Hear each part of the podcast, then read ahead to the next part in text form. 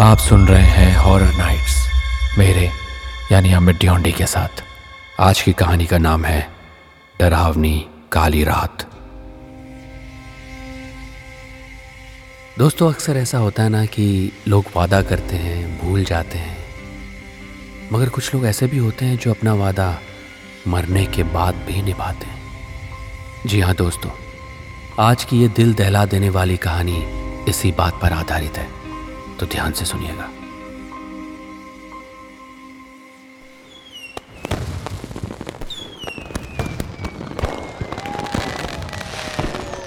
पुलगा मनाली में बसा एक आधुनिक कस्बा, जो ऊँचे ऊँचे पहाड़ियों और घने जंगलों से घिरा हुआ था।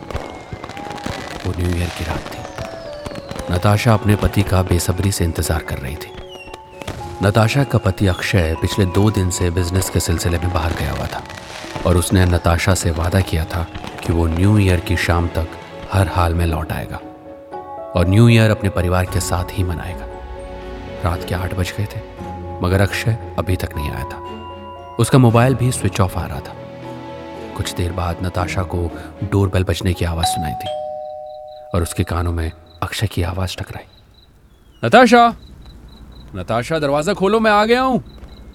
अक्षय की आवाज़ सुनकर नताशा चौंक गई, क्योंकि अक्षय की आवाज़ में एक अजीब सा भारीपन था।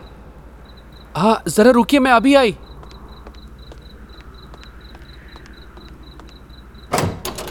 नताशा ने देखा बाहर बर्फ़ गिर रही थी और अक्षय बाहर खड़ा उसे अजीब सी नज़रों से घूर रहा था। अक्षय को अपनी तरफ़ इस तरह घूरता देख नताशा को थोड़ा तो अजीब लगा और फिर उसे अजीब सी गंध आई।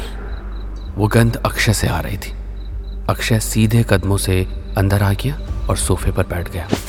तभी उनका बेटा रॉकी दौड़ते हुए उनके पास आ गया। पापा आ गए पापा आ गए। अक्षय ने अपने बेटे को देखकर कोई प्रतिक्रिया ज़ाहिर नहीं की और उसने अजीब से अंदाज में कहा रॉकी बेटा अभी जाओ मैं बहुत थका हुआ हूँ। रॉकी मुँह लटका कर चला गया। अक्षय सोफे पर बैठा हुआ अपने घर को बहुत गौर से देख रहा था। उसके देखने का अंदाज थोड़ा अजीब भी था। अक्षय, तुम सुबह आने वाले थे ना? तुम्हें पता है मैं कब से तुम्हारा इंतज़ार कर रही थी? हमें आज शाम निधि के घर न्यू ईयर पार्टी में जाना था। आठ बज गए पार्टी शुरू होने वाली होगी, जल्दी चलो ना। देखो नताशा, मैं यहाँ थोड़ी देर के लिए आया हूँ। मुझे वापस जाना एक ज़रूरी काम से। तो मैं वापस चले जाऊँगा, ओके? इतना कहकर अक्षय ने अपना सर थाम लिया और उसके चेहरे पर दर्द झलकने लगा। अक्षय, तुम ठीक तो हो ना? हाँ हाँ हाँ मैं ठीक हूँ। बस थोड़ा सा थका हुआ हूँ, इसलिए सर दर्द कर रहा है। ऐसा भी क्या ज़रूरी काम आ गया? दो दिन से तुम बाहर थे। तुम पहले तो सुबह आने वाले थे, अभी इतनी लेट आ रहे हो और फिर बोल रहे हो जाना रॉकी का दिल टूट जाएगा। बेचारा कब से खुश होकर घूम रहा है कि पापा आएँगे तो हम पार्टी में जाएँगे। कम से कम उससे ठीक से बात तो कर लो तुम। नताशा की बात सुनकर अक्षय की आँखें अचानक लाल हो गई। और उसने गुस्से से नताशा की तरफ़ देखकर कहा, मैं बस यहाँ पर तुमसे मिलने आया था नताशा, और अब मैं जा रहा हूँ। अक्षय के इस अंदाज को देखकर नताशा हैरत में पड़ गई, क्योंकि वो अक्षय को अच्छी तरह से जानती थी। अक्षय ने कभी भी उससे इस तरह से बात नहीं की थी। अक्षय के इस रवैये से वो गहरी सोच में डूब गई। नताशा इससे पहले अक्षय से कुछ कहती कि तभी उसके नाक में फिर से वही गंध टकराई।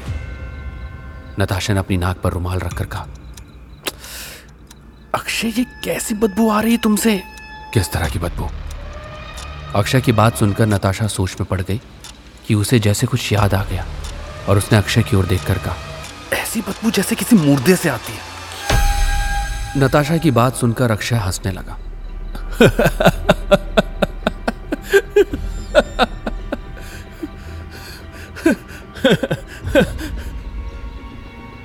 नताशा ने यह देखा कि उसकी हँसी में भी एक दर्द था, जैसे कि उसे बहुत ज़्यादा तकलीफ़ हो रही है। बस बहुत हो गया अक्षय। और मुझे लगता है तुम्हें ना गर्म पानी से नहाना चाहिए। अपने माइंड को थोड़ा रिलैक्स करना चाहिए और तुम्हें अभी कहीं नहीं जाने की ज़रूरत है, ओके? थोड़ा रिलैक्स करो तुम। सुबह जाओगे। सुबह तक मैं वापस आ जाऊँगा नताशा। ये मेरा वादा है। वादा वादा वादा। हर बार वादा करते हो। वादा तो तुमने न्यू ईयर की शाम तक आने के लिए भी कहा था और पार्टी में जाने के लिए भी कहा था। हाँ नताशा। तुमसे वादा किया था ना? और अपने इसी वादे को निभाने के लिए मैं कितनी दूर से यहाँ आया हूँ। तुम्हें अंदाज़ा भी नहीं है। ये कैसा वादा किया? आए और चल दिए। वादा तो तुमने ये भी किया था कि न्यू ईयर साथ सेलिब्रेट करोगे और उस पल को यादगार बनाओगे। नताशा की बात सुनकर अक्षय ने अजीब अंदाज में नताशा की ओर देखकर कहा, मेरी बात का यकीन मानो नताशा, तुम इस न्यू ईयर को ज़िंदगी भर नहीं भूलोगी। तुम्हें हमेशा ये न्यू ईयर याद रहेगा। इतना कहकर अक्षय उठ खड़ा हुआ और उसने नताशा की तरफ़ देखकर अजीब अंदाज में कहा, मैं चलता हूँ नताशा।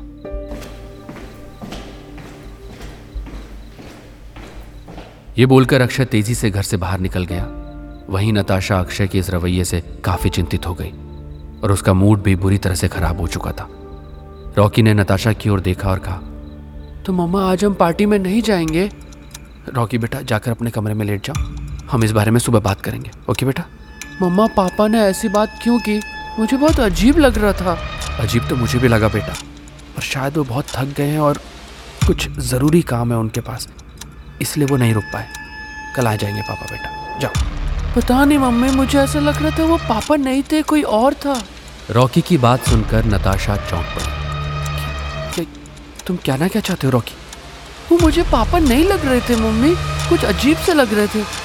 और मैंने देखा, उनके हाथों में खून भी लगा हुआ था। आपने देखा क्या? क्या बकवास कर रहे हो, रॉकी तुम? जाओ जाओ अपने कमरे में जाओ और सो जाओ, हम सुबह बात करेंगे, ओके? गो। रॉकी मुँह लटकाकर अपने कमरे की ओर चल दिया। नताशा न जाने कितनी देर तक वहाँ पर बैठी रही। उसे पता ही नहीं चला। वो बस अक्षय के ख्यालों में खोई हुई थी। कि अचानक उसने अक्षय को सीढ़ियों से ऊपर चढ़ते हुए देखा। लेकिन अक्षय तो चला गया था। इसीलिए नताशा को बहुत आश्चर्य हुआ। ऊपर रॉकी भी जाग रहा था। रॉकी ने चिल्लाकर कहा, पापा पापा पापा! लेकिन अक्षय तेज़ी से ऊपर वाले कमरे में चला गया।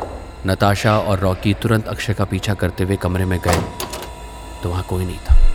नताशा और रॉकी दोनों हैरान थे। अचानक अक्षय की एक दिल दहला देने वाली तेज चीख पूरे घर में गूंज उठी। जिसे सुनकर रॉकी रोने लगा। नताशा रॉकी को चुप कराने लगी, लेकिन वो भी इन सभी हो रही घटनाओं से हैरान और डरी हुई थी कि ये सब हो क्या रहा है। जैसे ही नताशा और रॉकी नीचे उतरने के लिए सीढ़ियों के पास गए तो एक कोने में खून से सने हुए दो हाथों के छाप दिखे। रॉकी उन्हें देखकर डर गया। और नताशा भी, क्योंकि वो छाप अक्षय के हाथों के थे और ताज़े खून से बने हुए लग रहे थे। उसे देखकर नताशा और रॉकी घबरा कर हॉल के अंदर चले गए और डर के मारे वहीं बैठ गए। काली सन्नाटे ठंड से हाड़ कपा देने वाली भरी हुई रात अपने चरम पर आ चुकी थी, कि तभी रात के दो बजे एक साया तेज़ी से दौड़ता हुआ नताशा के घर के दरवाजे पर आया और दरवाजे को खोल दिया। दरवाज़ा खुलने की आवाज़ सुनकर नताशा हड़बड़ा कर उठ बैठी और डरते डरते दरवाजे के पास पहुँची। उसने देखा दरवाज़ा खुला हुआ था, वो बोलना चाहती थी, लेकिन उसके मुँह से आवाज़ नहीं निकल रही थी। लेकिन बड़ी हिम्मत करके नताशा ने कहा कौन है? नताशा की आवाज़ पलटकर नताशा के पास ही आ गई। फिर उसने दरवाज़ा बंद कर कुछ सेकंड तक सन्नाटा छाया रहा। लेकिन फिर बाहर से एक आदमी की आवाज़ आई। नताशा उस आवाज़ को पहचानती थी। वो आवाज़ अतुल की थी जो अक्षय के ऑफ़िस में काम करता था। मैडम मैडम प्लीज़ दरवाज़ा खोलिए। मैं अतुल। नताशा उसे जानती थी। उसने दरवाज़ा खोला तो देखा अतुल काफ़ी हाँफ रहा था। जिसके बाद वो एक गहरी सांस लेकर बोला मैडम, एक बहुत ही बुरी खबर है। अक्षय सर हमारे साथ नहीं रहे, मैडम। करीब पाँच बजे शाम को एक कार एक्सीडेंट में उनकी मौत हो गई। वो बहुत तेज से कार ड्राइव कर रहे थे, शायद उन्हें घर पहुँचने की जल्दी थी। और एक्सीडेंट इतना खतरनाक था कि उनकी मौके पर ही मौत हो गई। I am so sorry madam. कह रहे हैं कि कल सुबह तक अक्षय सर की बॉडी आप लोगों को सौंप दी जाएगी। मैं बस यही बताने आया था। अतुल की बात सुनकर नताशा की हालत काटो तो खून नहीं जैसी हो गई। नताशा बुरी तरह से डर गई और वो सोचने लगी कि अक्षय की मौत शाम पाँच बजे हो गई थी तो रात आठ बजे जो उससे मिलने आया वो कौन था? क्या वो अक्षय की आत्मा थी जो अपना वादा निभाने आई थी? नताशा के कानों में अक्षय की आवाज़ गूंज उठी। तुमसे वादा किया था ना? और अपने इसी वादे को निभाने के लिए मैं कितनी दूर से यहाँ आया हूँ? तुम्हें अंदाज़ा भी नहीं है। तो क्या वो अक्षय की आत्मा थी? नताशा इस रहस्य को आज तक नहीं समझ पाई। अगर अक्षय ने मरकर भी अपना वादा निभाया है तो नताशा के लिए उसका ये वादा काफ़ी खौफनाक वादा रहा। और जैसा कि अक्षय ने कहा था, नताशा आज तक उस न्यू ईयर की रात को नहीं बोल पाई।